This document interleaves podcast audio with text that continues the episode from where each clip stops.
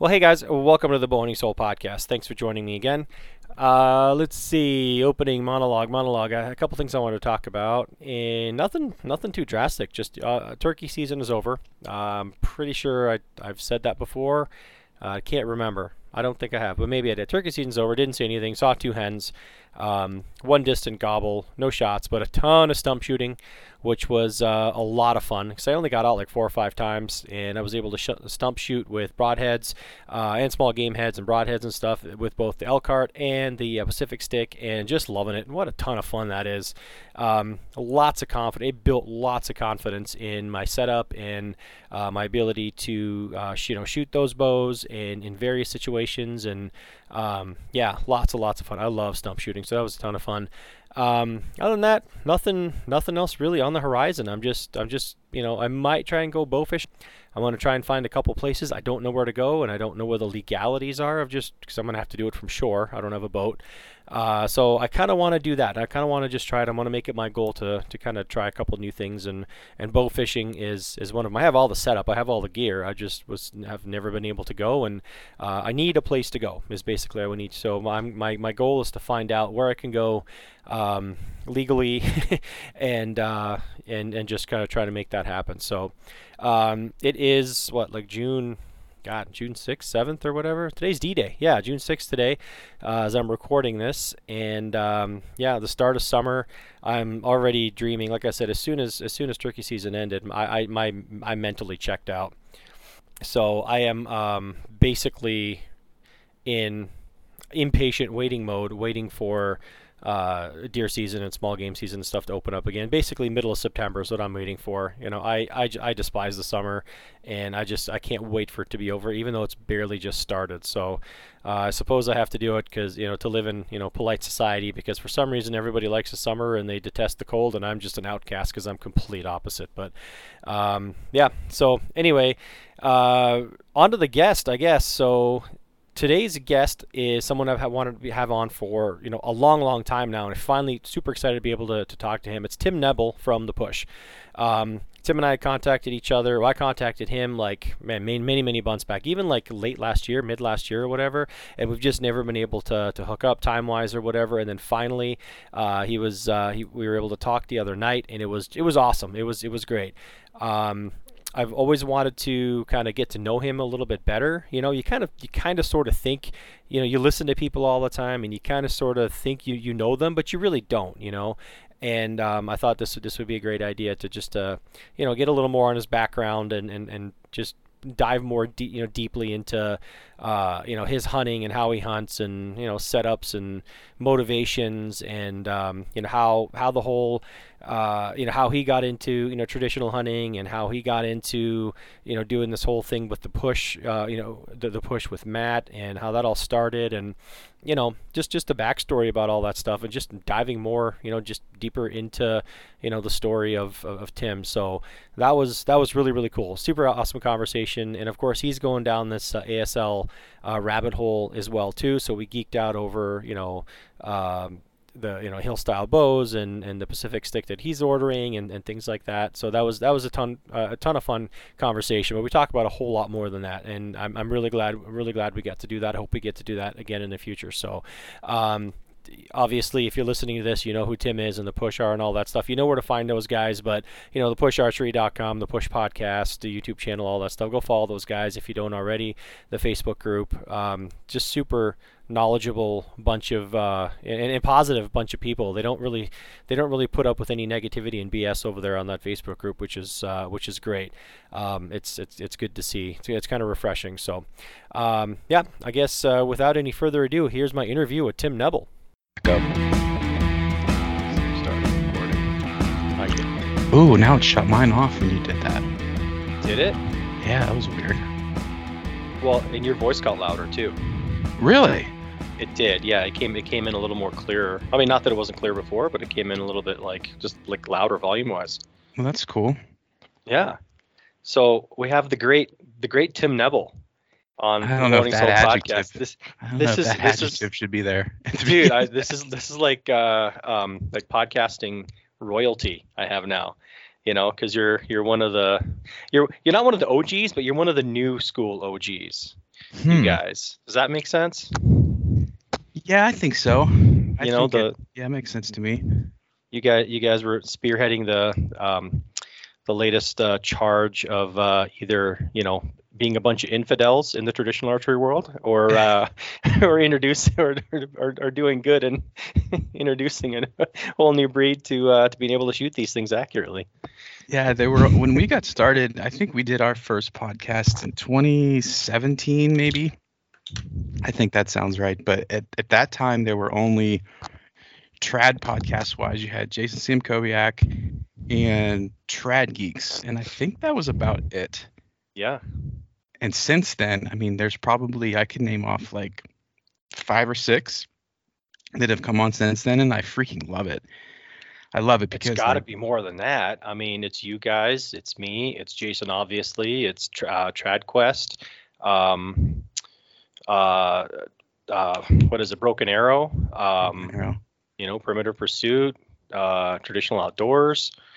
You know, shout out to all those guys. I know yeah. I'm going to be missing. You know, um, Stickbow Chronicles. You know, yeah. Um, sure, I'm going to be missing missing some. So yeah, it, it's it's been great. You know, because um, you know, I I got into this just because I wanted to like talk to people. You know, like this is never meant to be like a business for me or anything like that. Mm-hmm. And I'm like, man, it's so like, isn't it isn't it cool? Like in in in this just social media in general, right? Where you can just kind of reach out to people, whether they're like icons or heroes of yours or legends and whatever, or like owners of companies or whatever, and you can actually get a hold of them and you can actually talk to them, you know, like one on one. And it, it's mm-hmm. it's it's something you haven't been able to do for I don't know for for the for the longest time in history, right? I mean, like like if you're into if you're into soft drinks, I mean, do you think you're going to be able to you know call up Coca Cola and, and talk to the head of Coca Cola? You know, no, yeah, it, but it'd be like if you were at a an NFL football game and you were just a just a fan right, and you jumped out of the, the stadium seats and you ran onto the field and you started talking to players, they would tackle you. Right? They would tackle you, put you in cuffs. But right. th- if the same fan jumped over the the railing and, and walked on the field and they had a press badge on, that they'd be fine. Everyone wanted, you know, they would everybody would want to do interviews and speak to them, and that's essentially what having a podcast is, right? It's a press sure. badge. Yeah, yeah, pretty much, basically. You know so so so speaking of which okay so you know um, I, I don't have near the, the listenership that you do so you're in a safe space here tim right? I'm going to ask you this right? So not not many people will hear this but um, isn't it true that you are the mastermind and the brainchild the real brains behind the push and matt is just the pretty face?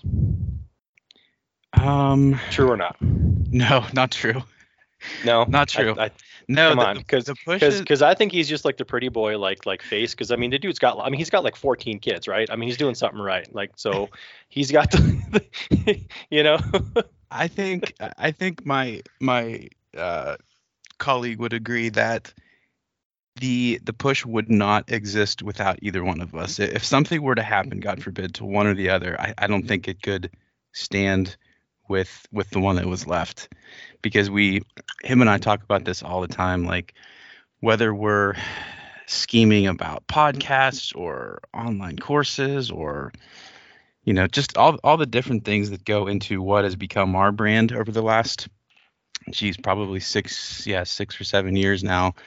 Um, we just we we have a really good working relationship him and i. We're constantly challenging each other on things and i think that's why uh, that's why we've made it this far and, and, you know built the brand that we have because nothing is ever um, just kind of like pushed over as far as you know what, what ideas we're going to work out or you know bring to market or or you know spend more time on everything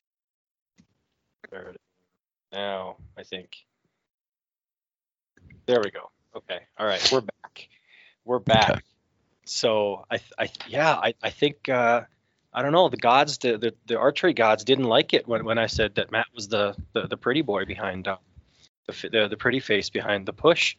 I don't know how much of that it, actually recorded, but I felt like I was rambling, and I, I could have said that a lot better than I was. How much of that did you hear? I didn't hear any of it. It, it just kind of shut off. It just kind oh, of shut good. off. And he said, "I don't think so."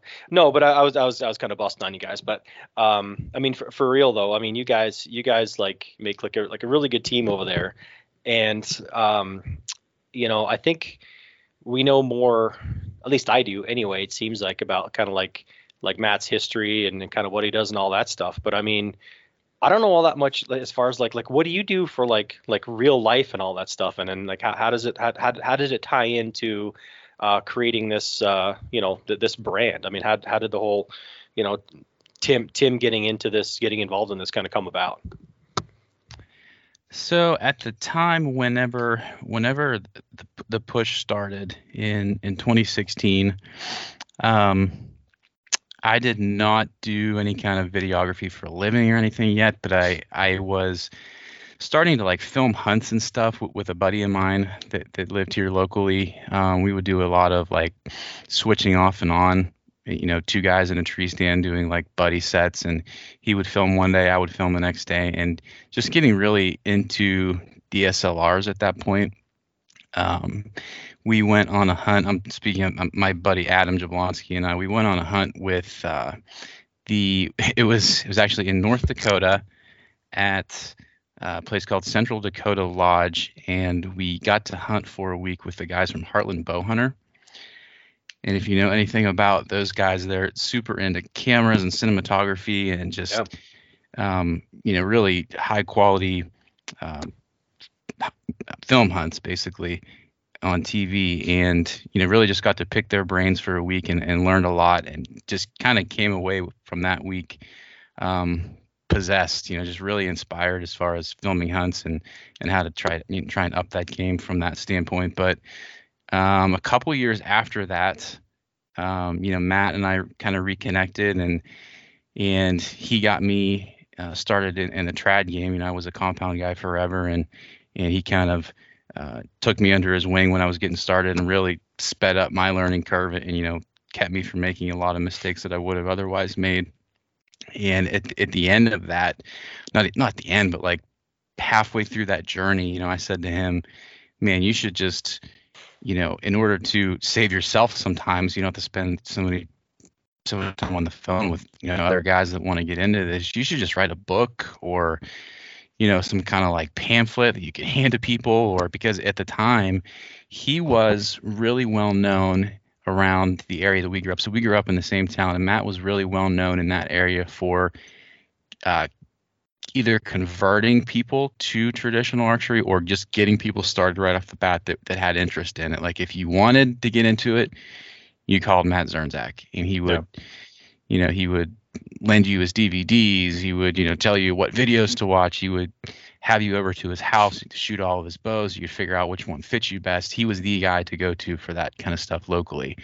And, you know, I suggested the book thing, and, and he, you know, he said, "Well, you're really into filming lately. You know, you're you're getting pretty good at filming. You, you know, starting to learn how to do that kind of stuff. Why don't we just get together and film, you know, a little like hour long video, 45 minute video, and put it up on YouTube and then I can just send it to people.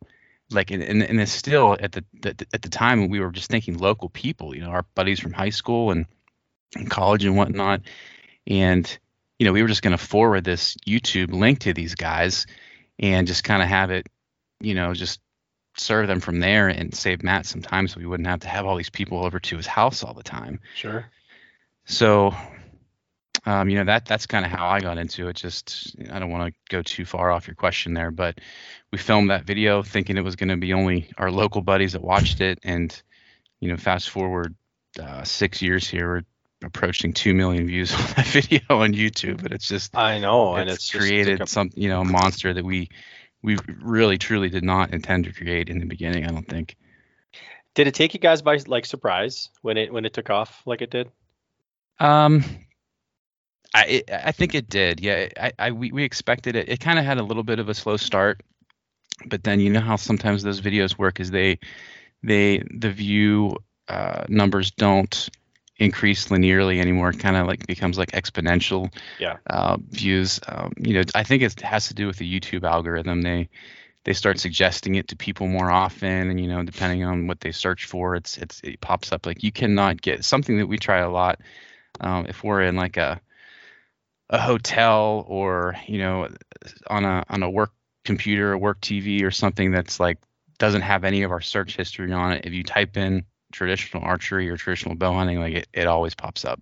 Yeah. And it's, I think it's you know the YouTube algorithm and just just how long it's been around. I think you know that it uh, explains the view count on that video, but yeah. Yeah, you're, you're right because because for a while, I mean, it got popular and then it was you know hovering in like the 300,000, 400,000 and then you know all of a sudden like you said like boom it's like you know 1.5 mil or whatever it is now and it's like holy shit you know it just exponentially exponentially went up so something yeah. happened there you know it's it's I, I, think if i don't know we're all, we're all trying to figure out the algorithms i suppose you know anybody that yeah. puts anything out on youtube but yeah no it, it's it's um it's it's been a, it's been it's been amazing i mean it's been a great help for you know shit, a lot of people. It's been a great help to me. It was one of the very, you know, first things I watched when I was getting into um, traditional. You know, uh, absolutely. Um, and it it it kind of like common sense laid out. You know, that these things aren't aren't magic. You know, they're magical, but they're not magic. You know, nothing's as as far as uh, you know how these how these bows work and how these arrows fly and, and, and why they do what they do and the tra- trajectories and how to be accurate. And you know i mean i won't even go down the whole rabbit hole of like you know people like you know protesting that's not the way to shoot a bow uh, you know what i mean? But mm-hmm. um, i think i think the positives like seems like way outweigh you know like like the negative naysayers out there.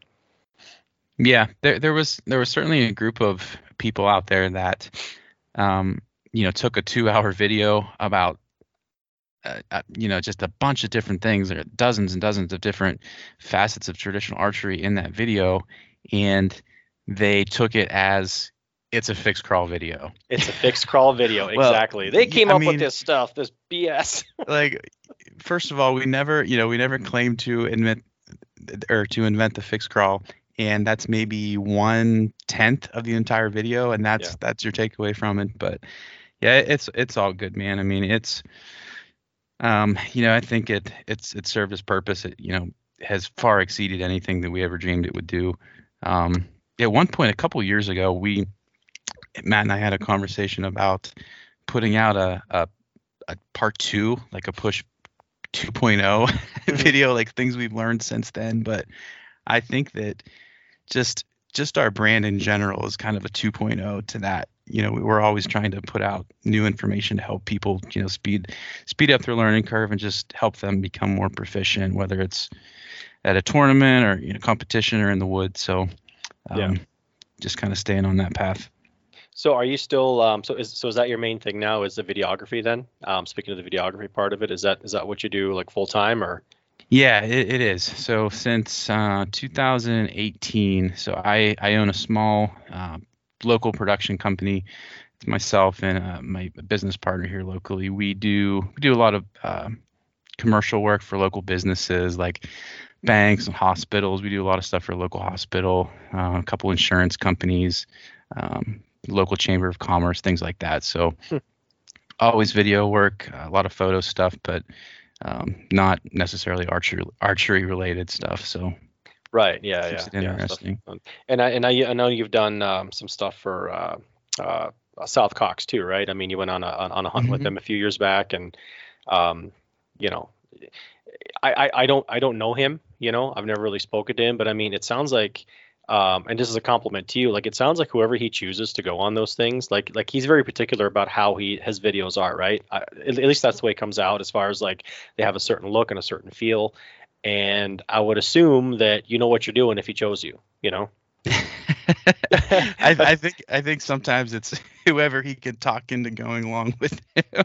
See, here's I was trying to pump you up here, but no, but yeah. I mean like, uh, but you know what I mean though, right? I mean everyone everyone that puts out like that kind of like bigger content, bigger kind of longer uh, like uh, videos, movies, whatever.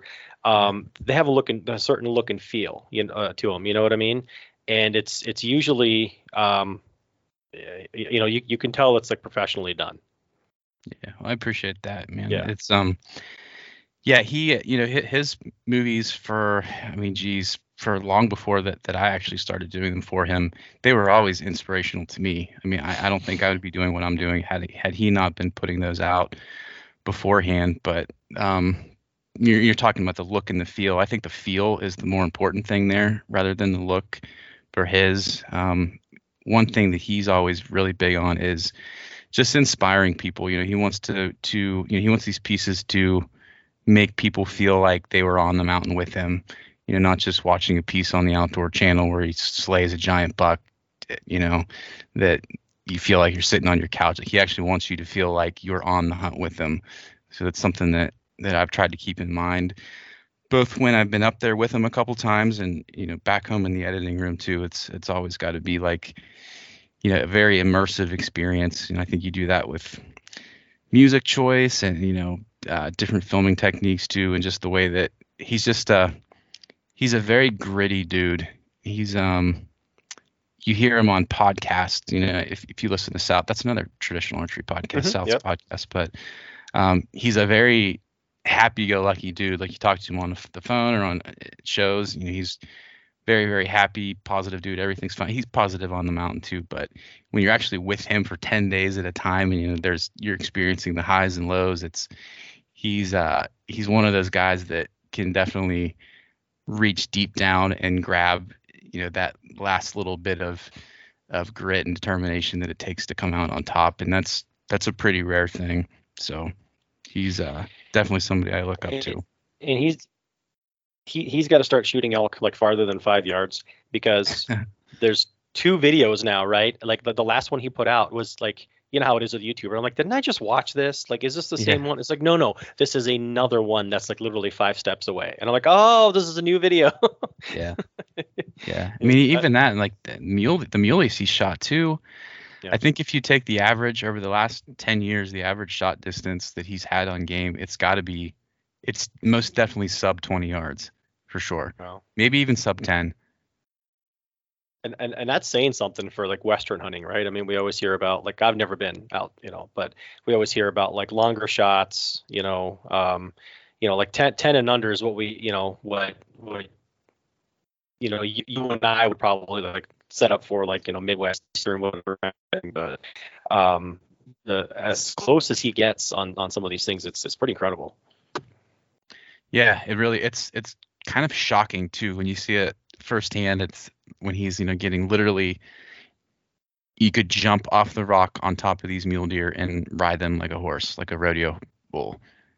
And it's when you see it firsthand, it's like holy crap, dude! It's it's very you just made the connection between whitetail hunting. Like it's very I would definitely uh, equate it to being set up, you know, five yards from a trail that you expect a big buck to come down. Like you know that it's yeah. when you have that encounter, it's going to be in your face and, and pretty intense. So that's the way he likes to do it.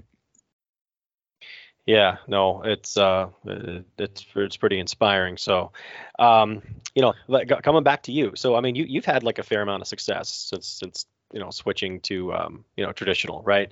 Um, you know, you shot a you shot a doe last year. The year before, you shot a pretty big giant buck. You just recently shot a, a turkey as well, right? I shot the turkey a couple weeks ago, but that was with a 12 gauge, so it doesn't count. Oh, okay, okay, okay. Yeah. Peer pressure. It was Drew Drew Kohlhofer and Ian Kohlhofer with the peer pressure with the shotgun that morning. I have oh, no really? problem shooting turkeys with a shotgun. I think that they're made to be hunted that way. I was telling those guys that morning. Um, so I, I shot that bird with Ian and Drew Kohlhofer. Um, there's like I I love turkey hunting with a bow. Don't get me wrong. Like it's it's really cool to sit in the blind and call them right into your decoys and they're hopping all over your decoys and you shoot them. I've done that um once. Yeah, one time.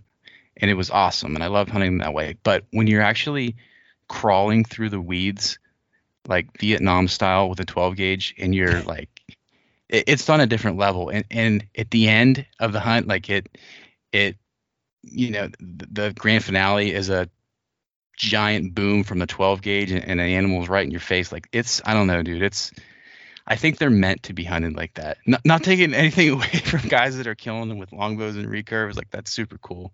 And compounds too but i don't think much equates to shooting a turkey at 10 yards in the face with a 12 gauge.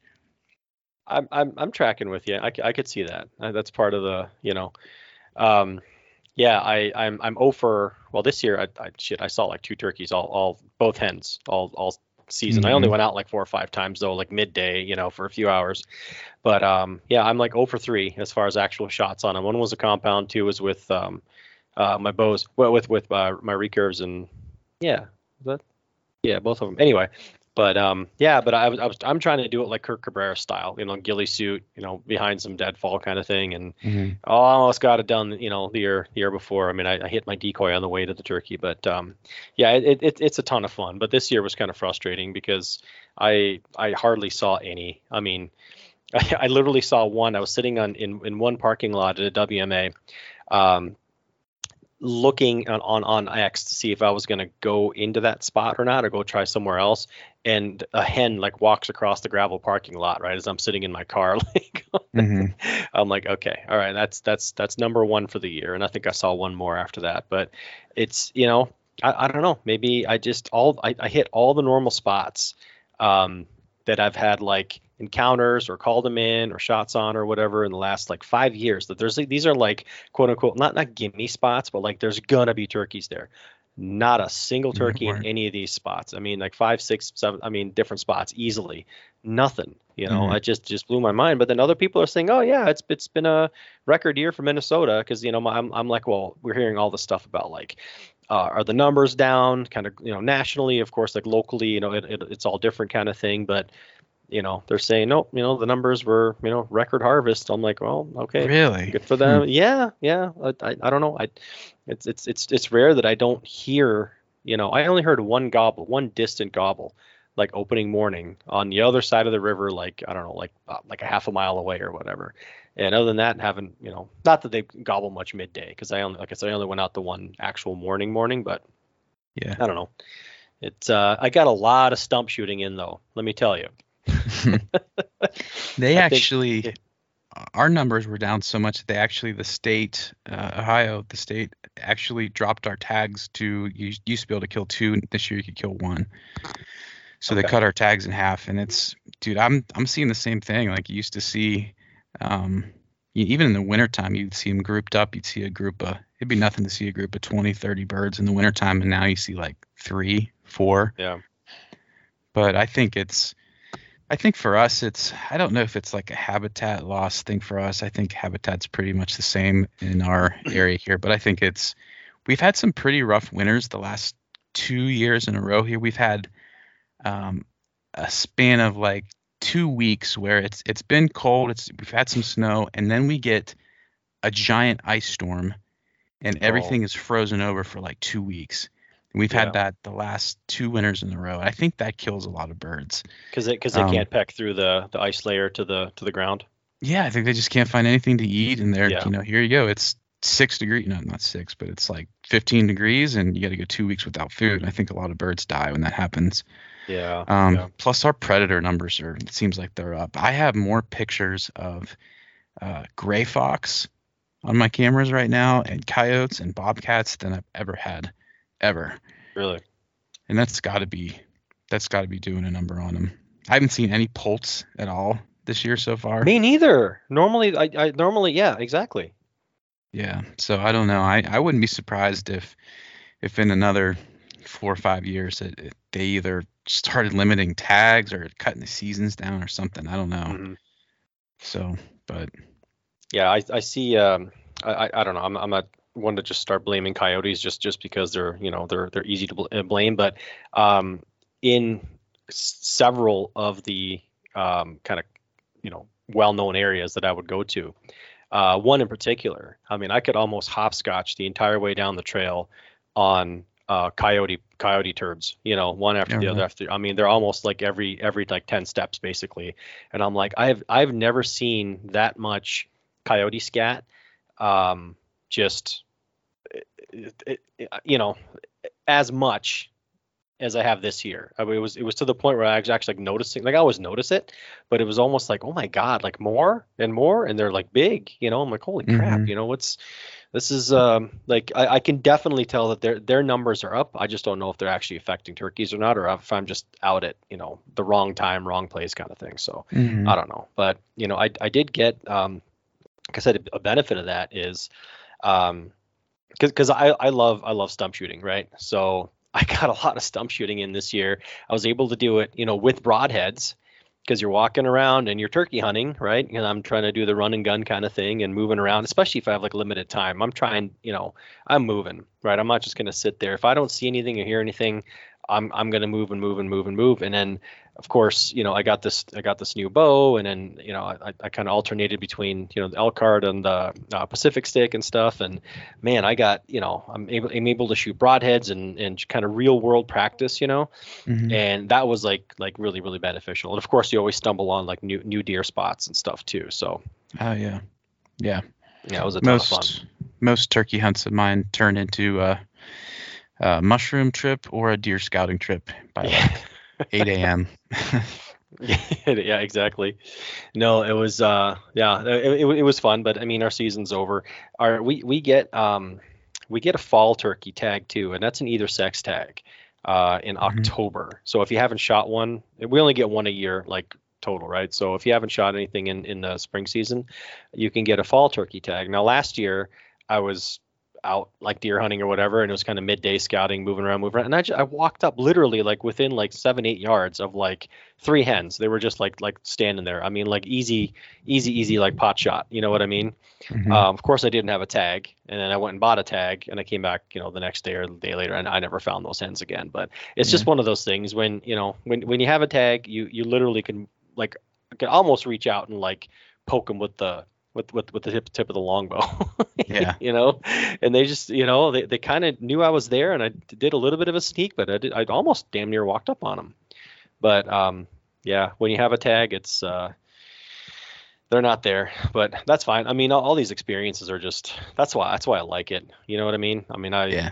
I, I, I just I just love doing that. I just love just just being out and learning new things and um, you know I I think I've gotten to be a better woodsman and a better hunter. It's just I'm I'm not at, at, at I can't be at the right times that I need to be just because of you know dad life and work life and all that stuff. Mhm. So I'm kind of relegated to midday, you know, 10 to 2, 10 to 2:30 kind of thing weekdays, and that's that's that's kind of my been my my limitations for the past you know couple of years. But you know I'm trying to make the best of it I can. But you know that's that's me. But but you. So you're I mean you, you do you do mostly private, right? I mean you've you've got you've got you've got some some farm you got a farm that you kind of you, you work on and you cultivate it and you guys are doing a lot of like management and stuff on there you know kind of tell me about that Um, I do probably, I would say, probably 60% private and 40% public now. I, I I lost a couple properties the last two years that that I had uh, they'd you know kind of been main properties that I hunted, but I lost permission on those places. So now I'm kind of like uh, probably even closer to 50-50. I live really close to a giant piece of public. Um, there's actually 18,000 acres of, of public, less than a couple miles from the house. So it's kind of hard not to hunt it. But um, my dad and I, my dad and I lease a farm that is uh, kind of adjacent to some of that public. So we we have a, a couple little food plots on there, and, and you know try to do some management on there, but. Uh, it's kind of hard because it's right up against the public, and you can't really, Hmm. you know, sometimes it's, you know, you'll be sitting in your stand and you'll see guys that actually on the public, um, you know, on the on the right on the property line. So we try not to get too stressed out about stuff like that, but but it produces some pretty pretty good bucks. Um, Dad has shot five. Dad shot five bucks off of that farm the last five years in a row. Wow. Um, all on opening day. so it's it's a pretty amazing stat, but um, I kind of try to just kind of stay out of there and monitor it and you know make sure that the clover's mowed or whatever we're planting in there. Last year we planted turnips in there, and I think that definitely helped out uh, late season. I had a lot of deer in there late season too, but I kind of just stay out of that farm until Dad, um, you know, is done there, which hasn't taken more than a day lately. But um, but yeah, I, I do some hunting there, and and a lot of the public stuff around here is uh, it's old strip mine ground. It was strip mine like 20 years ago. Some of it a little further than that uh, ago, but it's different kind of property. There's a lot of like high walls. I don't know if you're if you're familiar with that kind of stuff, being from where you are, but um, big, you know, steep, high walls. Like you'll have like a 200 foot drop off, just a rock wall, and then there's Oh, strip, yeah. strip ponds everywhere and spoil pits and a lot of not the prettiest looking ground, but uh, ground that can definitely hold bucks just because it's it's kind of hard to get to. A lot of spots are kind of um, you know off the beaten path a little bit and overlooked and and um, just kind of have to try and get away from people as much as you can. But it, it a lot of the public around here gets hit pretty hard because it's it's pretty close to PA and West Virginia, and being in Ohio, we have just over the counter tags and, super affordable over the counter tags too. We're not not a very expensive uh, non-resident fee to get a tag here. So we have a lot of out of staters from PA and West Virginia and shoot, I see guys from all over the Northeast come rut, man. It's it's it gets pretty crazy around here toward the end of October and beginning of November. There's trucks everywhere, but um, just try and do the best I can, staying away from other people and um, trying to capitalize on on any kind of patterns that I can, like early season. I, I tend to have, or have tend, tended to have the last several years, some decent luck early. Um, kind of before the peak of the rut, which is kind of weird. Um, a lot of people don't really focus on early season as much as I do, but I think it's kind of purposeful. I, I try and get things moving before all these other guys come in. There's like a, a constant, um, just like monkey on my back. Like I, I have to get on something quick because if I don't, you know, if I'm, I'm at this public parking area now. I'm here by myself, but next week there's going to be two or three other trucks here, and sure as heck there always are. So yeah, just kind of some some self-induced pressure on myself to to capitalize early, and and um, so far it's paid off. I, I don't know how things are going to go. You talking about uh, time with kids earlier. My wife and I are expecting our first here in August. That's right. So it's yeah. to be a it's going to be a different year coming up here with a, a little newborn. So to have to find a balance there, but I'm excited about that. Yeah, no, congratulations on that. By the way, that's that's going to be Thanks, um, that's that's going to be uh, you know awesome. It's it's and you know what? It's so cliche, but I mean, time flies. I mean, like my daughter's going to turn ten here in like two weeks. You know what I mean? It's like, Mm, and and and the worst thing, that's a good thing, but the worst thing is like you know when Facebook brings up memories, like here's a memory from Fuck, such yeah. and such years ago, you know, and you're like, holy crap, you know, this was like a you know something from like your preschool or whatever, and it's like, where did the time go?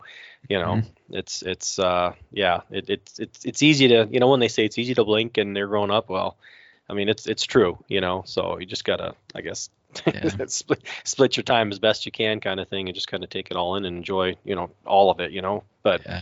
um I had a, a Facebook memory this morning. My my dog turns six years old tomorrow, and there was a memory that popped up, and he was a puppy. I, am like, I feel like I just got this dog like last summer, and he was six weeks old last summer, and now he's six years old. Like, what the hell happened here?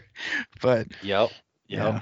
Exactly. It's uh like I said, it's a good thing and a bad thing when you see those things, you know. It's like Mhm. brings a smile to your face and you're like, Oh my God, time flies. yeah, So um I want to go back to your uh uh at least at least on the public stuff, right? Are you are you finding that people are like you, you say you try to get away from them, right? So I don't know if that means like try and like use them to your advantage or just go deeper, right? But I mean, are you finding that people more and more people are deeper because that's the thing to do now. People have figured out how to do it. There's a billion podcasts and YouTube videos on how to go, you know, mobile and all that stuff. Um, how is it like for you? Are you encountering people a lot, a lot deeper than than before? I've never gone far enough to not find people. Yeah. And and this is like um I'll hike three, four miles in off the road and I'm finding people. I'm finding stands everywhere.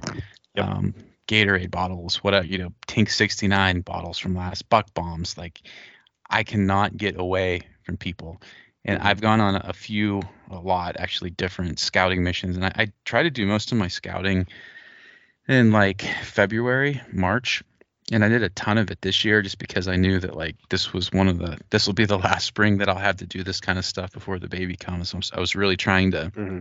capitalize on that this spring, and I can remember a couple different uh, treks that I did where you know, like I said, I was three, four miles deep into this public, and just dude stands everywhere and it's like you know, cell cameras especially cell cameras now it seems like there's a there's a, a close connection now between being super deep in and finding a cell camera somewhere because guys think you know I, i'm so far in here that i'm not going to use a regular trail camera it's got to be a cell camera so because i'm not going to get back in here very yeah, often they go in once and just leave it. Yep. just going once and Yeah. leave it and um, i think you know, to kind of answer your question about getting away from people, I think it's not so much anymore getting far off the road and away from parking areas, but it's it's a lot of the like you hear Dan Infalt talk about like the overlook spot kind of thing. Um, mm-hmm. I hunt a lot of little parcels, um, like not parcels, but little patches of woods that are 200 yards off the road or literally right up against the road where I'll be watching cars, you know, drive past me and go to down to the mm-hmm. parking mm-hmm. area. When I'm sitting in my stand, I had a lot of stuff like that. Um, so it's yeah, like like we said, it's not always trying to get as far back as you possibly can. Because I think that there there's a there's a like a uh, there's a busy zone there. Like if you say like from mile zero to mile ten, you know, mile ten being as far as you can possibly get into this piece of public, you're gonna find the majority of guys it used to be you would find them between mile zero and mile two, right?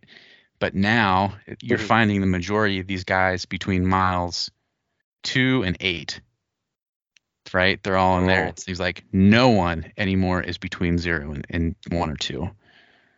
So I, I, you know, I'm kind of focusing on those overlook spots that are easy to get to, but you know, I think a lot of guys just kind of look over them and think that it's you know it's it's stupid place to hunt because it's so close to the road.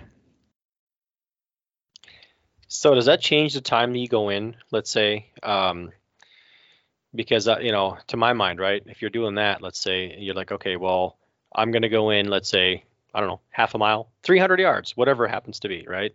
Um, you're probably gonna bump them no matter what, right? Because everyone's kind of going in from the same spot. But if you're the kind of person who can sit there and hang out all day and after like 9 10 o'clock when those guys that went in like three four miles are coming back out now um, and they're potentially bumping deer back to you you know um, is, is I don't know. I, I always thought that that might be like a better strategy, but then that kind of changes the you know the the time that you're in the woods and the duration that you're in the woods, or maybe even your your entry into the woods it, it changes. Do you know what I mean? Mm-hmm. Yeah, I, I don't normally see situations where people will bump deer back and forth from one spot to another. I think that deer just get bumped and they leave, and they'll they'll move a mile. You know, they'll they'll move a half mile away, and you, they won't come back in that area for a week, two weeks. Mm. Um, so I kind of let I kind of let like in season scouting and sign dictate, uh, you know, where how far how far in I'm going. If it's uh, if it's the rut, let's say if, if it's you know these places are starting to get hit a little harder. And, you know, I'm seeing cars in parking lots and guys are hiking back in there. I'll tend to see more sign in those overlook spots that are closer to the road. And, um, you know, just like, like you kind of alluded to, entry is paramount. It's above everything, entry and exit too. But the way that you get in there is, is above everything else. And just because a, an area is right beside a parking lot doesn't mean that you have to enter from the parking lot.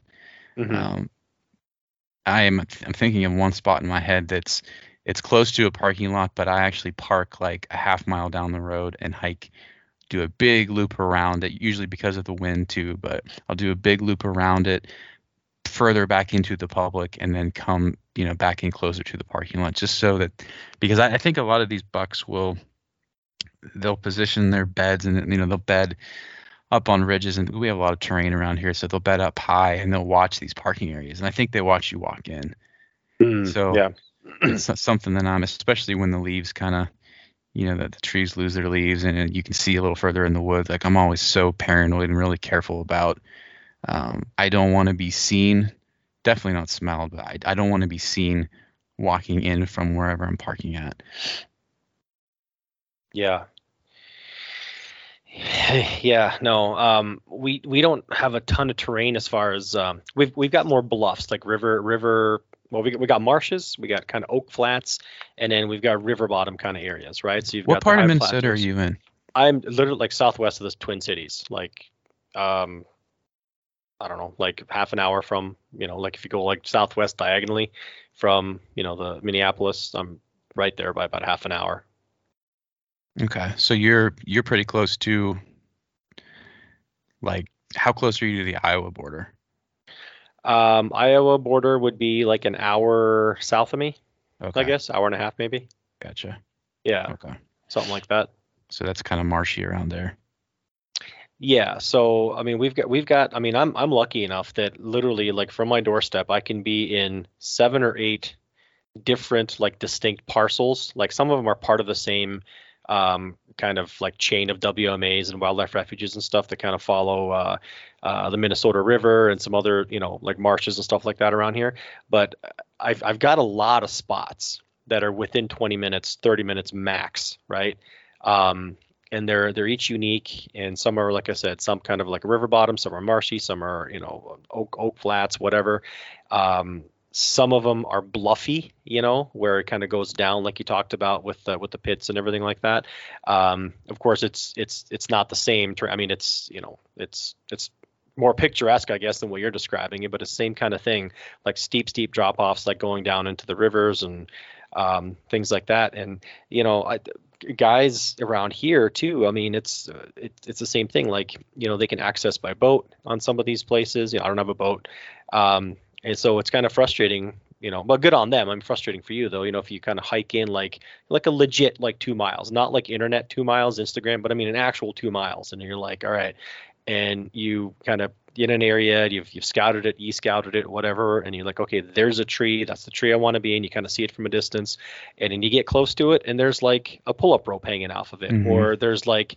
obvious signs on the bark where somebody you know put up a tree, uh, you know, tree uh, climbing steps or a climber or something like that, and it's like, okay. And, and that's like the tree, right? And I obviously, you're not the smartest. But but that's the thing, though. It's like you're like it's kind of good in like okay, at least I picked the tree that everyone else is picking because I, I, I think I did it right, right? Because obviously, if I'm, um, I don't know, maybe we're all stupid, but um, you pick it for certain reasons, and then you get there, and then someone else has picked it probably for the same reason. So that validates that you know what you're doing. But the shitty part is that they know what they're doing too. Right. you know, you know, and it's and it's it's uh, I don't know, it's it, last couple years. I don't know whether it's just the spike in people interest in in the outdoors with COVID and all that stuff, but I've definitely seen more people in the woods, and I don't know if that's going to wane. I don't know if the novelty, if it's a novelty for some of these people, is is you know um, gonna gonna wane after a few years. I don't know, but um, I don't know. He's definitely got to change up tactics, you know, because I'm, I'm running into the same thing. Yeah, and it sucks when you hike that actual, you know, the actual real life two miles like you're talking about, not the Instagram two miles. Two miles sucks. Like that's Yeah. a long freaking way, especially walking through stuff like you're talking about. Yeah. And you get the whole way back there and you see another stand, and it, I think that I'm kind of now like adapting to that that pressure wave that you're talking about due to COVID or whatever. Yeah. And in my e-scouting, like I'm I'm looking at maps now thinking, okay, what's the best looking like where where would I check out? Where would I hunt on this you know, this 160 acre chunk here? Where would I what's the best looking piece here, whether it's a, a saddle or a funnel or whatever, pinch points. And I just cross that off the list. I don't even bother, especially if it's two miles in there. Yeah. I'll, I won't even check it out. I'll just assume, especially if it's within decent walking distance to a parking area, I don't even check it out. Um, yeah, you you, you, you assume thing. it's been molested basically. And Yeah, you just yeah. you just assume it, and you know I'm I'm looking for stuff that does not look good on OnX. Have you seen on OnX? Hope, hopefully my phone doesn't die. Um, there is a there is a layer on OnX that's new now. It's called Tree Species and Habitat Maps. no. So you can now overlay. Um, there are one, two, three, four, five, six, seven. There's seven different layers in this library: tree species and habitat maps. Um, that will basically. So one of the, one of the layers is deciduous deciduous versus coniferous trees. Um, deciduous tree distribution, coniferous tree distribution. So basically, these layers will show you where certain species of trees are. They're they're super neat. They're not always 100% accurate, but it will literally show you where they think a cluster of oak trees are. Oh, okay. I'm looking at it right now. Yep, I see Here, it. one one layer says thermal deer cover, so it's probably like young pines and stuff like that. That's a layer that you can. Thermal uh, deer, young select on aspen, acorn producing. Oh, ac- oh, acorn producing oaks. There you go. Yeah. of course, it'd here like- there there it's pretty much to be like most of almost every square inch of where I hunt, but whether they're producing that year or not, you know. But Mhm. huh, cool. So the so I get my point here is not to not to use that and say I'm gonna go check those areas out, but to think, okay, that's now an option on OnX, so I'm going to probably cross those areas off the list. I'm not not saying like don't go check them out, but Yeah, also assume that these you know the, these younger guys like in the early 20s that are you know super tech savvy with with all this stuff and, and you know OnX they're you know th- they know where this stuff is at so that, that that's areas that they're checking out too so a lot of the stuff that I uh, go to I kind of gravitate to first on OnX it does not look very good yeah, that's probably a good. That's probably a good strategy. Um, that, that that's a good point because yeah, like if you can figure it out, they can figure it out. I mean, although I didn't know that that layer exact. I haven't even gotten to that layer library because um, you know, I I I go back and forth between like I put all my pins on OnX, but if I'm Mhm. actually going to look at a map for like resolution, I just do Google Maps. You know, Yeah. Google Maps, and you do the the satellite layer instead of like the traffic layer, and the resolution is like just so much better, right? And Mhm. um, I think it's a common complaint with uh, with OnX, but I was I've been I, I haven't really dove into it, but I mean everyone talks you know kind of highly of like Spartan Forge now.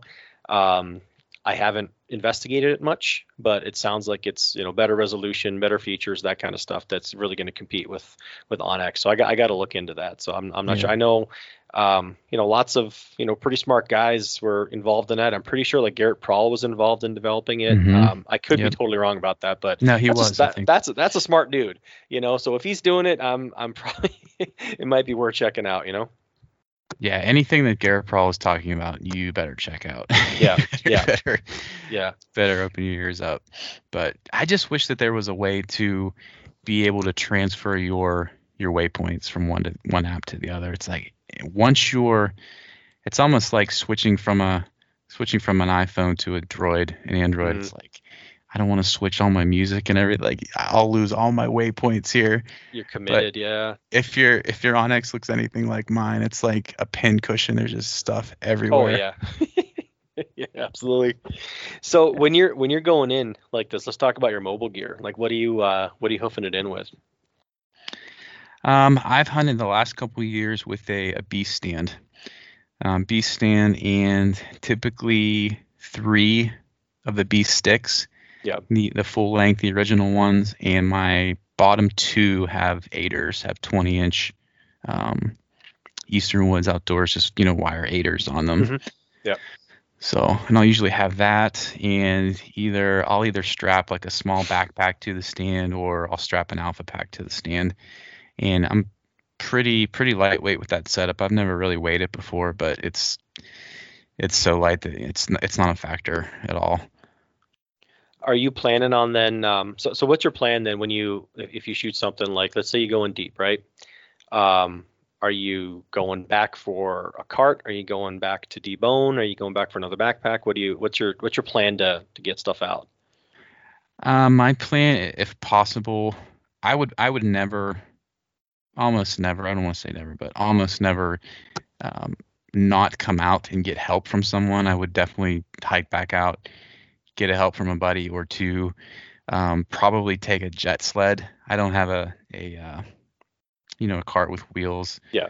I don't even think I know anybody with one, but we're uh, kind of jet sled people around here, especially in the fall when you can slide them over uh, leaves and Yeah. even snow later on. But probably come back with a jet sled if I absolutely had to. If it was like if the deer was down over a a high wall or you know we had to scale some really nasty stuff, probably quarter it out or you know debone it or something. But never had to do that.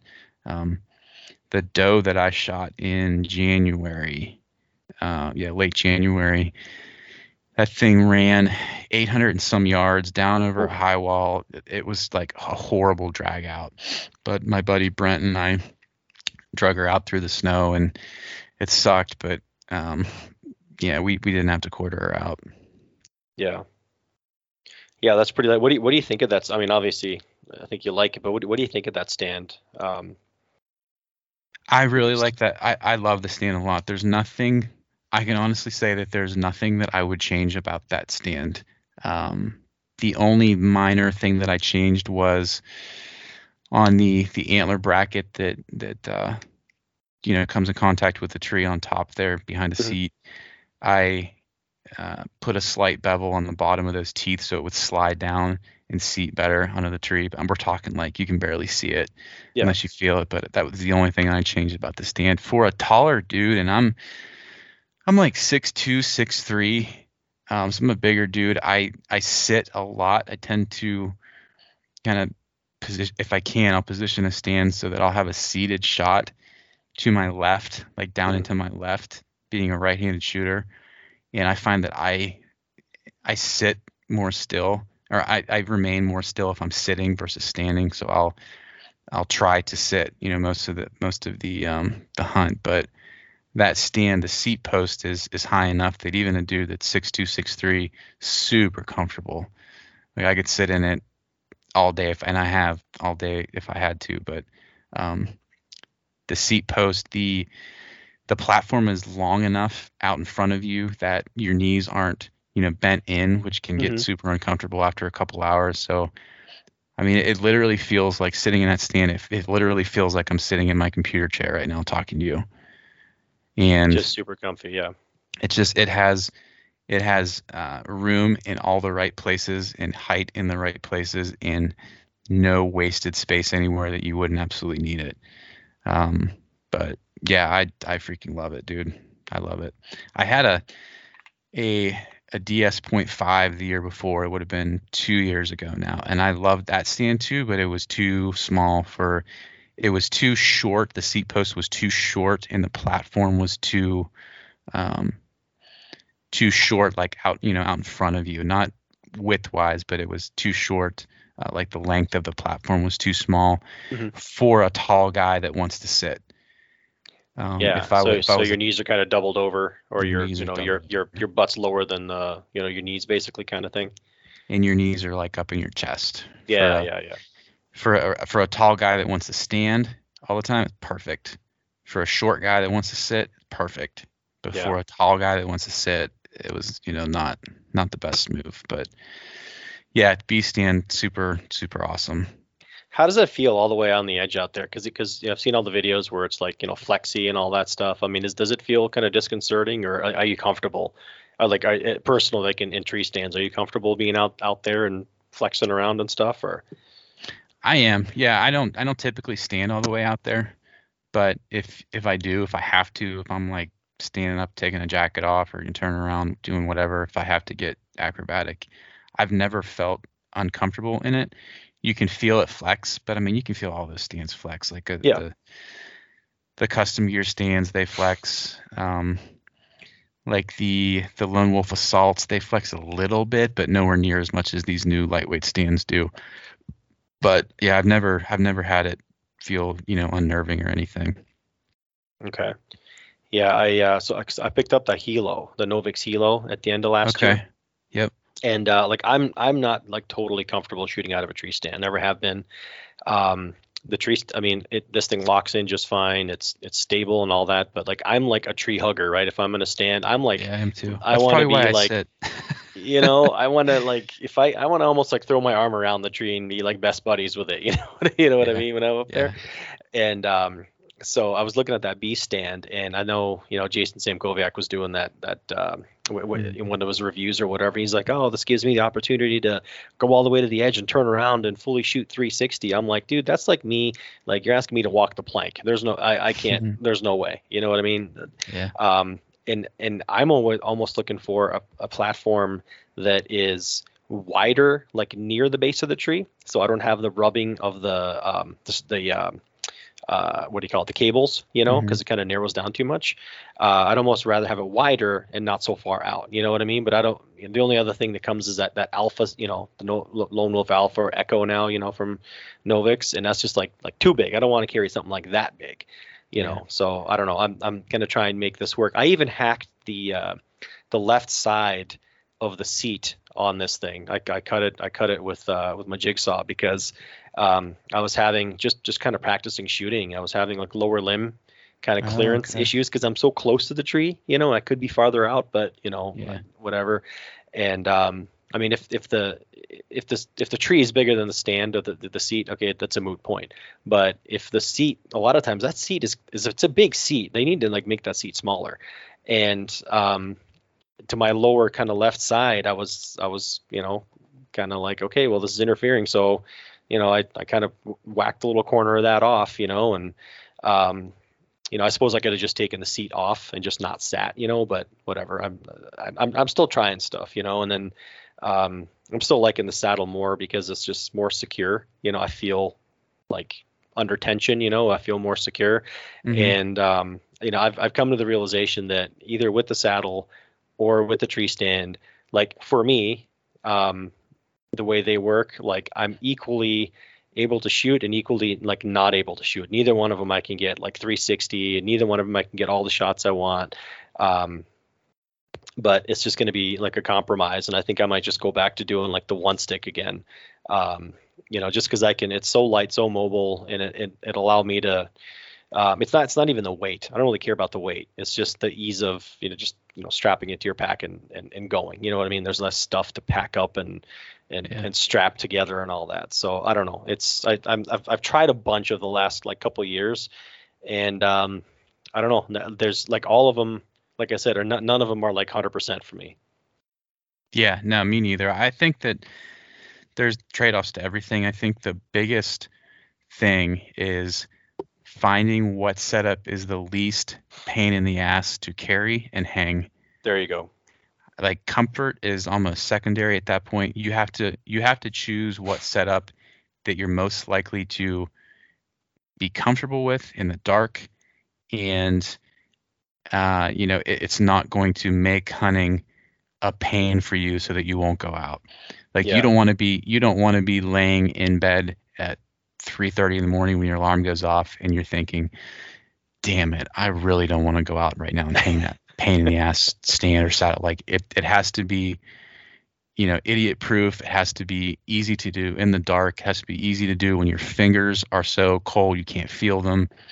So it's like a, you know it's a it's an ease of setup and ease of use and uh, comfort uh, as far as you know being confident that you feel safe Yeah. um you know because i, I kind of feel like that a lot too not a lot but more and more the older i get and i'm i'm 37 so i'm not like super old or anything but i feel like every year i get a little bit less and less um comfortable with you know whether it's higher setups or skinnier trees or you know trees that are leaning i just like a little bit mm, i think Mhm.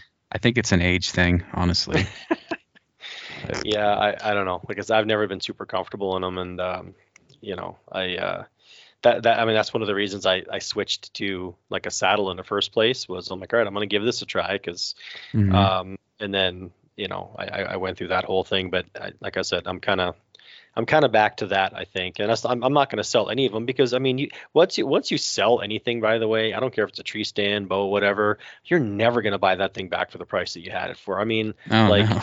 like like the, the Novix, like um I bought that for like 209 bucks or whatever on sale, right?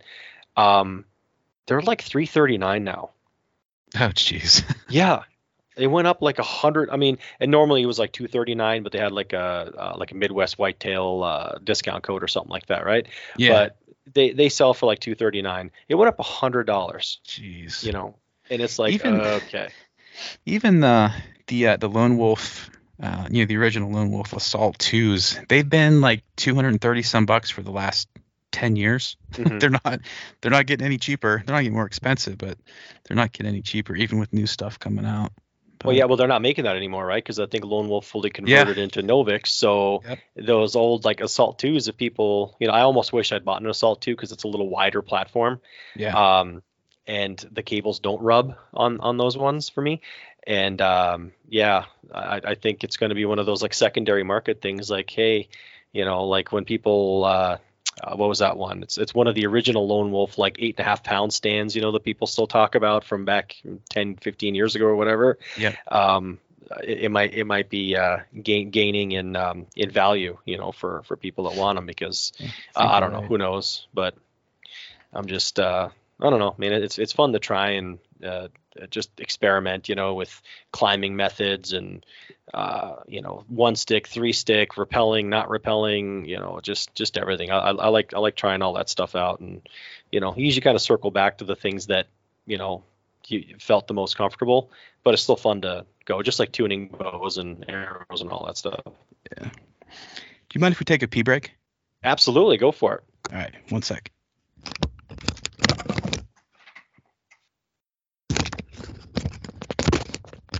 All right, I'm back. You're back, refreshed, sweet. Yeah.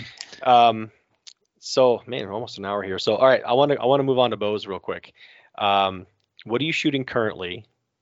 And I know you've got we we can talk about this this ASL uh, l- l- kind of uh, lust kind of bandwagon train, whatever you want to call it, that everyone seems to be on, including you and me. So, uh, what do you got right now? Um, currently, I'm shooting. I'm shooting two different bows. I'm shooting a, a Stalker Wolverine, a G10 Wolverine from South, and I'm shooting a Tall Times recurve from Michael Arnett. Hmm. Shooting uh, both of them kind of simultaneously, which probably isn't the best, but How does that work for you? Does that does does that you know they always say like don't switch, you know, and then the whole thing like beware the man with one rifle, he knows how to shoot it, you know, so, but one bow, whatever. Do you do you put a lot of credence into that? Does it affect you? Um, I think that it probably does. I there's a certain point in the summer where I don't do that anymore. It's probably like July or so. I'll you know probably next month I'll I'll pick one and and kind of stick with that one. But um, those two kind of for whatever reason I'm able to shoot both of those well at the same time. They they both take the same arrows. They're pretty similar specs and and they kind of point the same for me. I think that I think it just has to do with how a bow points, you know, whether it's you know, how it's cut to center or not cut to center, past center or whatever. It kind it'll Yeah. kind of mess you up for a while, especially if you're like a like a gap stinctive kind of guy, which I think you shoot that way too, right? I do, yeah, yeah. Um, I'm the same, and it's you know it's not totally instinctive, but it's makes it harder to jump from bow to bow like that. But I've thought about just getting rid of a bunch of bows and only having like you know one or two bows that I shoot, but I don't know, man. It's not a very fun way to live. no, no, it's not. I know. That's half the fun of this stuff. I was I was telling somebody the other day, like when I was a compound guy, I did not have four, five, six compounds at a time. You know, it was it was always just one bow, whether I you know bought and sold a used bow every year, every couple years, whatever. But I I only ever had one compound at a time. But these bows are just I don't know, they're just different for for whatever reason. Yeah. Uh, no, yeah, hundred percent agree with that. I mean, I, uh, I I've tried to see if I could just kind of shoot one, you know, for you know whatever duration. But like hanging up there, they're always strung, and they're like, "Come on, shoot me," you know. And I can shoot in my basement here, like you know, 12, 13 yards, you know. And it's Mhm. hard not to just go like just you know do a quiver out of each one of them, you know, and then. Yeah. it's like t- it's like tuck it's like tu- tucking your kids to bed, you know. It's like Yeah. I get to shoot you, and I get to shoot you, and I get to shoot you, and then you know, and um, I certainly shoot them differently, you know, but um, I, yeah, I think there's a difference between like being able to shoot all of them, and you know, like, hey, this one I have to hold a certain way, or or this one I have to, you know, this one shoots a little high for me, and and kind of compensate for that or whatever. But I think if you just shoot the one thing every single day, then naturally your brain's going to compensate. You don't have to, you know, consciously actively cons- uh, uh, compensate. You know what I mean? Mhm. So, but it's so hard to commit to that. I can't, you know, I, I commend you if you can actually stick to one bow, you know, July through whatever for half, that's half the year, dude. Oh yeah, yeah, for sure. I, I think that I don't know. I do better like that anyway, but I don't know. I wish I could switch on and off every every hunt or every couple hunts, but yeah, I'm just not that. I'm not that good of a shooter. so you, so you got a, um, you got an ASL coming, right? yeah, I do. Um, where did, where Not- did that, Not soon enough. yeah, where did that spark come from? I mean, where, where did, where did that interest come from?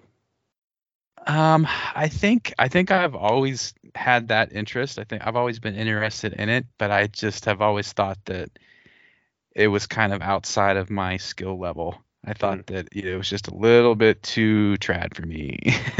yeah. Just you know, I I just didn't think that it was something that was feasible for me to get into. There, I had always heard just they're you know super hard to shoot. They're not forgiving at all. They're um, you know, they're just not a very friendly boat for for a guy to get comfortable with and become proficient with. And it's just kind yeah. of kind of just you know intimidated me a little bit and scared me away from it. I think that what kind of broke me through that was uh, in the beginning for sure was Cody Greenwood. Really sparked that fire for me. Just you know having these guys on his his video, you know, his YouTube channel, like whether it's Josh Miller or uh, Eric Hoff, you know, just talking to these guys about the bows and, re- and really diving into what makes them, uh, you know, shooter friendly. Um, you know, and, and now even the videos that you're putting out there on your channel, dude, like I'm wearing your channel out and and Eric's channel and Josh, like it's, it's like if you would see my YouTube history right now, it's kind of embarrassing. But um, I, yeah, I, just, I, just... I, have done the same thing with Joshua's before I actually got like mine delivered, you know, yeah. Um, same deal. I, I guarantee you I've watched his, uh, all of them, but especially the Pacific Stick video. I mean, no joke, probably 20, 25 times, you know, it's like, yeah. I know how this goes. I know how this ends. Like, yeah. I, you know what I mean? Yeah. I can recite so, it practically, but I got to watch it again. Yeah. It's, it's addicting for sure. Josh needs to put out some new videos. He's been busy, uh, kicking butt in tournaments and whatnot. But uh, he's going to Italy. Yeah, yeah. You need to have him on your show again. I need to have him on our yeah, show too. Yeah, you guys need to do a part two uh, for that. We that are. Was, that we was have really it, good. That was yeah. We have it scheduled for Tuesday night. This coming Tuesday night. So. Cool. Yeah, looking forward, forward to that because I, I I saw the Cody Greenwood stuff, right? I didn't realize that that was because I'd watched it and, and I didn't realize that that was Eric at first, right? Yeah. And I'd watch that and all, you know, whatever. And then just, just, you know, as you're scrolling through Instagram or, or whatever, and you're like, okay, looking for interesting guests. So I'm like, oh, well, here's a Bowyer out of Minnesota. Um, and I just wanted to have him on because I, I like just like geeking out about, you know, picking people's brains about like, how do you build these? You know, what do you, what do you design into them? That kind of stuff. Mm-hmm. And I started talking to, you know, to, to Eric and then, at the time I was really hankering for like a Minnesota stick, right? Kind of like an RD kind of one. And then I'm like, well, you know, I've got other RD stuff. And then I happened to have Joshua Miller on. It was it wasn't necessarily just like a like a one two punch, just um, like planned. It was it just happened to be. And then of course, you know, he shoots all Eric stuff. So now and I'm like, so it ended up being almost like a like an Eric Hoff part two, you know. Mm-hmm. And then um then he really got me uh, in into the whole like, okay, well this this bow shoots different. And then I was messaging Cody, and he's like, no, no, this bow shoots different. Um, you need to give it a, you know, uh, another chance. And then, you know, with, between the flat grip and not not flat, but I mean like the, the flatter grip, because I, I just didn't like the um, the Northern Mist that I had was just too skinny in my hand, like like in the palm. It was too mm-hmm. like just too much of a hard ridge, you know. Yeah. yeah and but this one doesn't. And so i got the dish grip and i'm i'm probably um like i'm not you know I, I, like it just fine. I could probably shoot like the regular like like dead straight grip as well because it's to me it's not so much about the dish. It's more about the fact that it's more of a flat spot that uh, mm-hmm. uh, he puts he puts in his grips. And i'm loving that flat spot. I mean it's just you know um it, it's super nice and it's it's very very accurate for me um, and again, my, I'm talking like 15 yards, right? I mean, I'm I'm terrible like past it. Um, it's a poke for me to do 20, and I'm terrible past that. But um, I was really surprised at how well it actually pointed um, and shot where I was looking. And, and it is, I don't want to say it, it's it's not. Hmm, the term forgiving is kind of like that's that's a loaded one, but it's um, more than once like i've i've looked at a place eh, or looked at a leaf or looked at a clump or whatever like i said i did a lot of stump shooting last this last month. And with, with broadheads like ready to go you know and it was it was hitting exactly where i was looking. I'm like how is that possible? How is mm-hmm. that possible to get to get this bow to shoot there? You know what i mean? Yeah there um, needs to be a word for that. Yeah we should come up with that. Like, i don't know what that it, would be. it's almost like like connective or something you know conductive or something like that. Like it's it really connects to you know just you as a shooter I find. So like So in, in in in the food world, right? With like chefs, they use the term umami. Have you ever heard that? no, Where it's like that. It's like that that awesome flavor, like I don't know, lets you see stars and rainbows as soon as you taste it, kind of thing, right? Uh-huh. So maybe there's like an umami for for that? traditional bows. How do you spell that word? Uh, U M A M I umami. Yeah. That should be that should be a new bow model name for Eric. St. Patrick Lake Umami. umami. Yeah, maybe.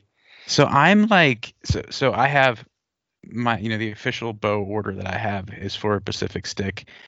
But like how can you not be curious about a Yukon stick now? with all the I- I know. I almost and I didn't um, because he hadn't he hadn't started the build yet when he announced that it was going to be the Pacific Stick. I Mm. almost thought about changing it to Pacific Stick, but I'm like, no, no, no. I'm just going to keep it. You know, I I, I want this and um, yeah, because if I want a takedown, I kind of want a three piece takedown. You know, of of some sort. Um, I don't know why. You know, maybe like a like a two piece takedown would be. I mean, it's not that long, but still, no. But I almost thought about it. But it's it definitely what intrigued me the most was the like like the like the heavy mass, um, the heavy mass riser and stuff on that. So What intrigues me the most is that it's cut to center. oh yeah, that too. That's right. Yep, yep. And I think that I don't know, I think it would be more umami for me if it was cut to center. Does that make sense? Do you agree with that or you think I, that's well, I do. I've I've never cut a I've never shot an ASL cut. This I've only shot two ASLs. Right, this one and Yeah. the the Northern Mist that I have had. But um, it uh, I'm I'm guessing it would tune. Well, Eric was even saying like his thing tunes on your show. He was saying that it tunes with a wide variety of spines and um, yeah, I don't know. I mean, it's it'd be fun to find out. So I've I've you know talked about it a little bit, but Josh is like, no, dude, don't do it. Just do the straight up Pacific stick. You need to experience what what a what a true ASL is. You need to experience that first, and I I, I get that. So And I think that's why I, I wanted to as well. you're going to order a Yukon sooner or later. Are you back on the build list now? Who me? No, no. I'm uh, I'm I'm licking my wounds from ordering all these, Yeah. you know, two custom bows in like two years. You know, because I got the Elkhart and I got this, and you know, they're not cheap. You know, I'm glad I got Yeah. them, but uh, now it's like, yeah, uh, need to start paying down some bills. Yeah. Well, I think his build list is probably going to be it's going to be pushing a year here pretty soon. yeah, I got in when it was like four months, I think, and then now I think it's kind of exploded for him. So Yeah, me too. I think I was like one of the last ones that it was four months for. and Now it's, I think it's eight. It's like, man, thank goodness I did that when I did. But I Yep. think I have, I probably have, I probably have two months left or so. Oh really? Month, month and, yeah, maybe two and a half, something like that. But So are you gonna throw our PV, like our conversation from about 15 minutes ago like out the window and then try and hunt with this one this year? You think you're So, gonna get to that point? I, I think it'll be, I think I'll probably get it sometime in like late July. So I don't, I don't know. I, I might try. I'll see Mhm. if I can try. Dude, I'm telling you, I mean, within the first two quivers of shooting this thing, I was like, like, holy crap. yeah. You know, I mean, is it like the most accurate bow that I have? No, like the like the one that's like the most natural shooting and most like tightest groups, like most forgiving I have is my Grizzly for some reason, right? It just is. Mm-hmm. But um honestly, I mean, like sub 15 yards, would I feel confident like Oh, taking a shot on I really would. I mean, I'm Yeah. not just saying that. I really would. And I'm not saying like I'm like, you know, like stacking five of them in a golf ball or anything like that. But I mean, it's as far as like natural like shooting Uh, and, and confidence inspiring, it's it's there. You know, it, just just like with my Elkhart and just like with the other one, it's all like kind of, you know, in in the same realm. And I was just pretty very surprised at that too. So I, I wouldn't be surprised if you picked this. Oh, well, you've been you've been shooting um you've been shooting uh who'd you borrow one from? I borrowed one from Levi Sumi first, but that was an American stick, and I borrowed Same that thing. one. So I had that one for probably a month or so, and I shot that one and gave it back to Levi a few weeks ago, and now Cody Greenwood sent me his Pacific stick. Okay. So I have Cody's, um, but it's it's 48 at 28. Um, Okay. I think it's probably probably three or four pounds heavier than I will order. It's Mhm. a little it's a little bit heavy for me. Um, because I mean, as as you know, like you want to shoot these like over and over and over, and I, Right. I can shoot that, but like to really get into my back and get perfect alignment and everything, like I need it to be a little bit lighter. Um, so it wasn't like a perfect apples to apples comparison between Levi's American and Cody's Pacific because they were different weights. They were, you know, Levi's was a little bit lighter. Um, but super smooth bow. I just I shot a a 3D course with it last weekend. Yeah, last weekend. And it was kind of a further course that was set up for compound. We shot from the Mhm. compound stakes just for fun for whatever reason, but um, you know, there were a lot of shots in there that were like 30, 35 yards. There was a lot of stuff like that. And I lost several arrows on that course, but um, had a ton of fun shooting it. But what I find with this bow, tell me if you're if you're seeing the same thing. My shots are either like lights out ten rings, or they're just garbage. it's there's not many like eights or fives. It's like I'm either nailing the ten ring and it's exactly where I'm looking at, or I collapsed and my shots just went to shit, or you know, complete miss or, or whatever. There's not much in between at this point, and I don't know if that's the weight it's just a little bit too heavy for me or what, but um, you know, more often than not, like they're really really good strong shots, but when I miss, I miss pretty bad. Yeah, I'm. Um, I don't know. I, I, any mistake I make, it, it's my it's my fault, right? So if, if I have like the one flyer, it's because I did something stupid and not necessarily the fault of the bow.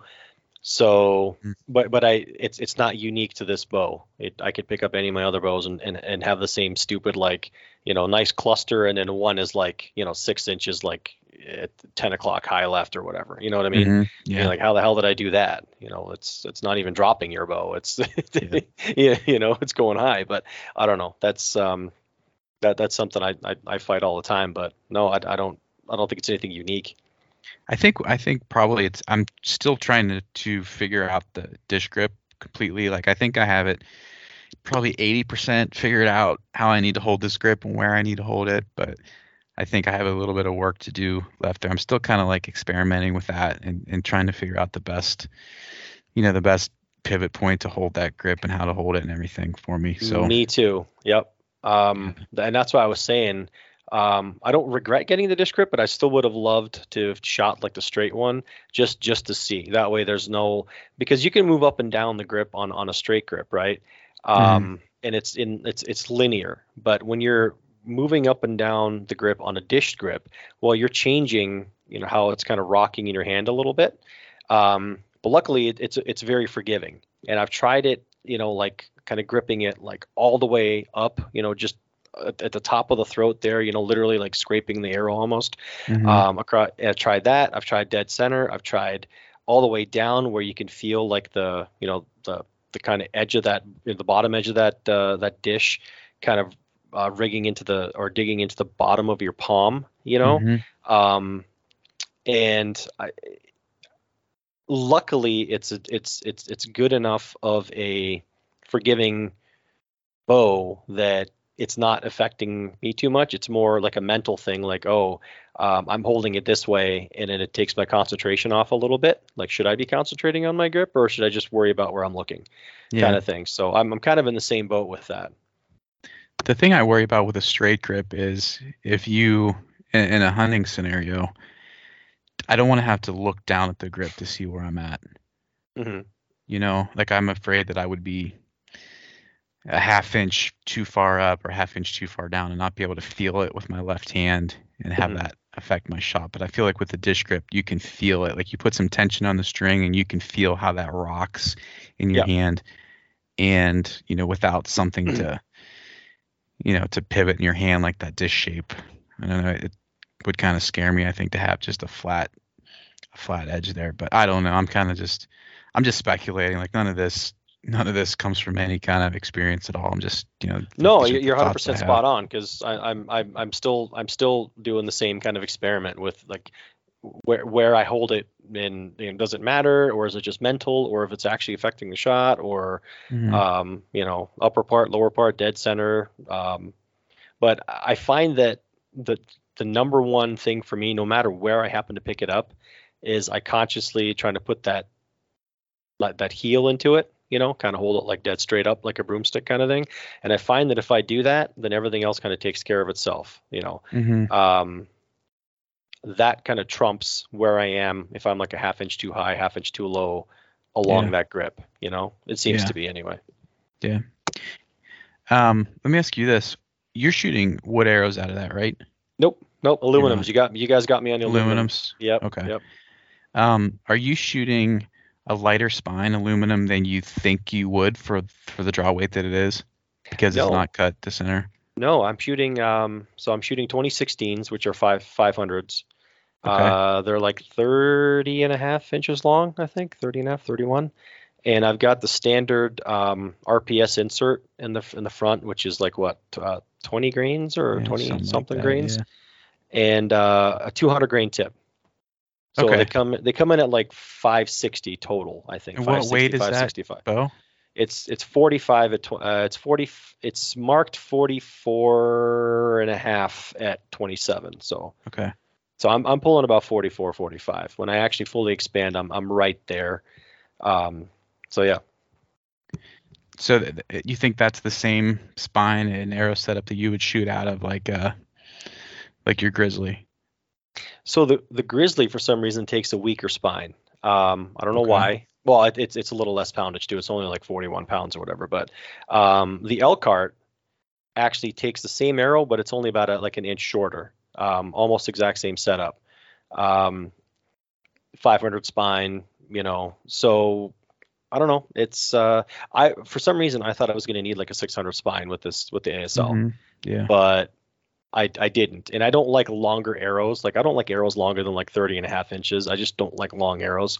Um, even though it'd probably be better for a sight picture. But I find that uh, even with this one, my my my gap um, is a lot like with Elkhart, I have to hold lower, right? Because it shoots a little high for me. So I have to consciously hold lower and I have to have my middle finger at the corner of my mouth and making sure that I'm, you know, really, really conscious of like aiming not not not too high. With the Pacific stick, I'm actually just splitting um, the corner of my mouth with my index finger, my middle finger, like it just at the middle of it. And it's actually the gap I'm getting is like a lot less. So it's more like a like a dead straight kind of laser to where I'm looking, which I think is contributing to why I'm it, it's shooting so well for me. I don't know why it's doing it, but it's doing it. Yeah. Well, don't worry about it. yeah, I know, right? No, I mean tho- those aluminums, um, they, they they they tuned in just just really good, um, and the string is uh well actually he's putting D97 on those now, so you should get one. But I had like the B55, Uh-huh. and I had like 600s on there with like a ton of uh, uh, tip weight, and they were still slightly stiff. Like when I made that video, I was I had that that that one. When I got the D97, I mean I moved up to a 500 spine arrow. Okay. Um, it's worlds. I mean, feel wise, it does. I, I can't. I'm not good enough to feel the difference in one string versus another. But the tune absolutely changed. I mean, Really? like drastically changed. Yeah. I mean, it's it it, it took us um, uh, stiffer spine. It took uh, it it, just- it just flew better because I don't like it, like a when you when you like put a crap ton of like FOC in the front. Um, I, I, and I'm not arguing about its effect, you know, terminal effects or whatever, but the way it actually flies and comes off the bow, it's always nock high. It's weird, weird tuning stuff happens for me. Um, you know, anytime I get like over like I don't know 300 grains total up front or something, it starts to go wonky. So Mhm. um, I was able to, you know, shoot a more balanced arrow without a crap ton of weight up front. Still a lot of weight up front, but oh yeah. um, and and it flies, it flies super nice. Yeah. Yeah. That's awesome. Yeah. I need you to help me pick uh, a riser wood for that bow. I think I'm gonna go with black glass on the on the back end belly, but I need to pick a riser wood. So I think I really want a bow that I really want a bow that looks exactly like Josh Miller's, but I, I was gonna say that's orange, right? It's it's Osage, isn't it? Yeah, but I don't Um, want to like I don't want to copy him. Uh, His is Cocobolo, Oh, Cocobolo. Okay. but I don't want to copy him like verbatim.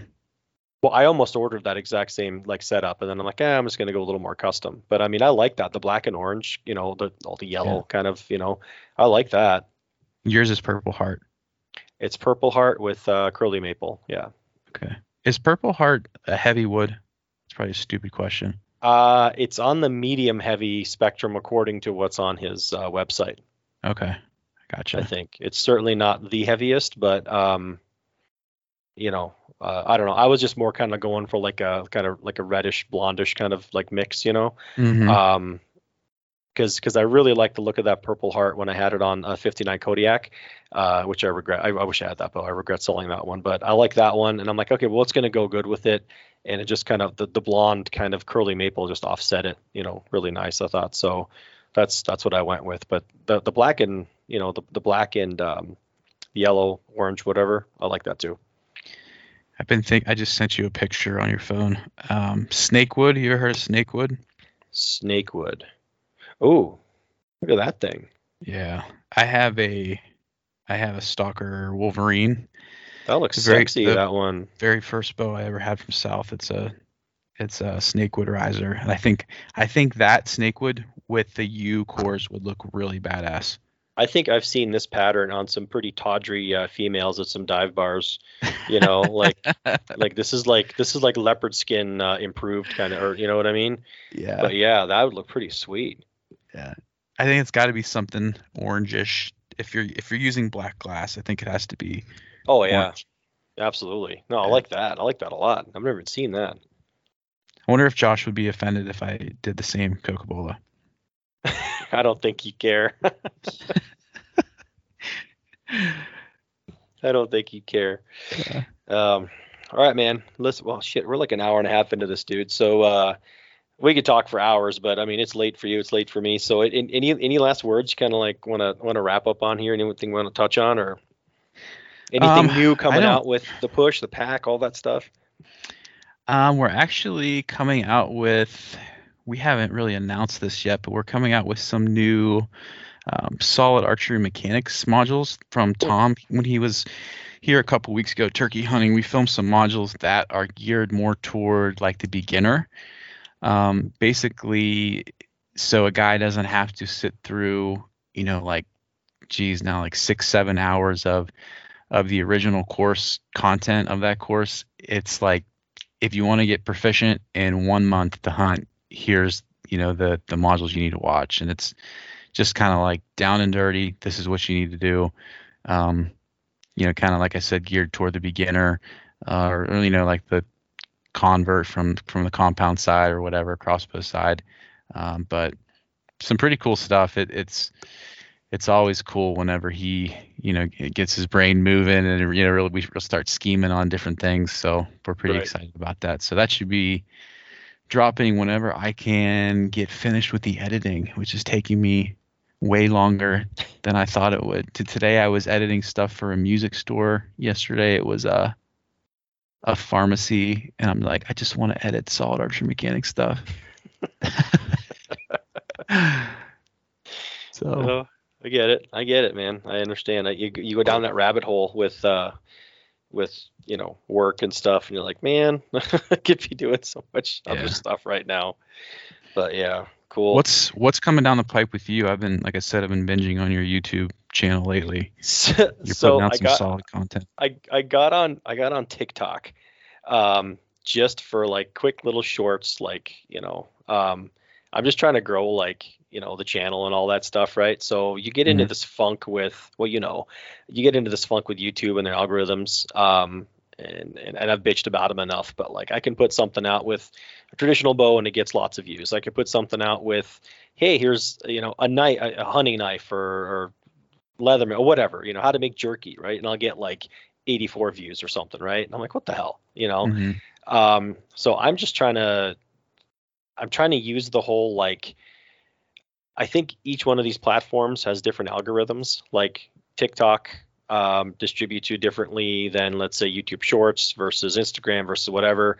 So I'm just trying to like put little things out here and there just to kind of get like awareness, like oh this guy's got a channel, oh this guy's got a podcast or whatever, and then maybe they can you know see that little 15 second blurb and then like click on it and then you know click to the channel and watch those videos and, and things like that so that's that's kind of what i'm doing it's there's it's nothing big just uh, like here here's me shooting an arrow have a good day you know kind of thing because it's Mhm. that's all the attention span of most tiktok things are you know Oh, yeah. um so that's that's that's kind of what, what i've been doing you know what i mean Yeah. and just kind of putting out a video here and there kind of thing just to um you know just just to keep feeding the beast you know because you have to feed that that social media beast you know Yeah. or else the, algorithm says ah he's irrelevant he hasn't put out anything in like the last 36 hours you know like jesus Yeah. I think So- that's what they've done to done to our channel lately. we need to get this. yeah so I, I i gave up on trying to chase it you know um it, it's funny I, i'll i'll i'll watch other i'll watch other channels you know what i mean and um and i don't want this to sound like petty at all but it's like okay like what are they doing to- like wh- wh- what does youtube see in that one that they don't see in the you know what i put out or something you know what i mean? And i think it's just like eyeballs i think it, it just uh you know velocity like when uh, someone sees it and they click it and other people click it and other people click it you know what i mean? And it and it triggers something in that algorithm and they're like oh we're just gonna you know push this you know and and not push this. So Mhm. um i'm i'm trying to i'm trying to trying different things just to kind of get that going That's cool. you know i'm not going to be doing tiktok dances though i'm not going to be doing the the my money don't shine dances or whatever you know it's I created a, push TikTok page um, at the Barebow Boot Camp about a month or so ago, and I made one post on it, and that's it. And I haven't been back in since. I just can't bring myself to do it. it's, It's too not hard. bad It's, it's, just too bad. much. It's too much to like to keep track of Instagram and Facebook and YouTube and everything else. And it's like now here's another platform, and it's like, is anybody really there? Do I need to be there? I don't know. I mean, I'm looking at mine. I have like what seven posts here, and like, and I, st- I started this like last week or whatever. And it's like 89 followers, right? A, a week and a half ago, and it's like okay, but the, I, I made a mental um, uh, promise to my not a mental, but I made a promise to myself. I'm like, all right, on TikTok, I'm I'm not gonna follow anybody because then because then it turns into Instagram, right? Because you follow people Yeah. back and the sense. I'm just gonna put stuff out and see what happens. I don't want to be a dick about it, but if you follow me, that's great. If not, I'm just not going to do the return follows kind of thing because, like you said, it's just too much. You know, Yeah. too too much stuff, and I already do that with the Facebook and YouTube, and you know, interacting with comments and Instagram, and I, I'm like, nope, this is a quick 15 second, maybe a 30 second video, just to kind of show my face and say, you know, mention bow hunting soul. If you want to learn more about this, I've got a longer video on the channel. You know, that's kind of my my my plan is to to do those kind of things. You know, like I Yeah. I shot a video this morning about um well, not this morning um whatever um I, I I put out a bunch of different stuff lately right? Like how to string your bow how to do this how to do that. And I'm like okay well I can do like a quickie 15 second blurb on TikTok. Here's how to do it. I'll show you how to do it. But if you want to watch the longer like the deeper whys and hows of all this stuff go to Mhm. the channel. You know maybe I can drive some traffic that way. So that's kind of what my brain's thinking but Yeah. it's exhausting, isn't it? It is. and then you and then you just then you're like you know what i'm just going to shoot this bow and and then you watch the arrow fly and you're happy unless it unless the arrow sucks and then you're not happy but then you try Right. again so right. that's the way it goes I I appreciate the content you're putting out. You're putting out, so keep uh keep it Thanks. coming and keep uh, more uh, ASL stuff. I want to see some more some more Uh, Pacific I- Stick stuff. i definitely will i definitely will so all right man um appreciate you coming on i know it's late for you so i appreciate you doing that but Yeah, uh, of course all. everybody knows me. where to find you right you know through the push and your your tim nebel on instagram and all that stuff and um yeah right Yep, yep. We're we're pretty easy to get a hold of, so appreciate everybody's support and uh, yeah, man, appreciate you having me on. had had a good time. We'll have to do it again. Yeah. All right, man. Um, so everybody, uh, make sure you subscribe, like, share, subscribe, all that stuff, and uh, ratings. Everyone asked me how to do ratings. So like, I don't know how to do it on my phone. I don't know your phone. You're just gonna have to go figure out how to leave a rating. If you do, that's that's fantastic. Um, it really really helps. And of course, uh, like we were just talking about last 10 minutes here, you know, YouTube, Instagram, all that stuff. Um, go check out all that content. Really appreciate it. And uh, with that, I'll talk to you guys next time. Thanks.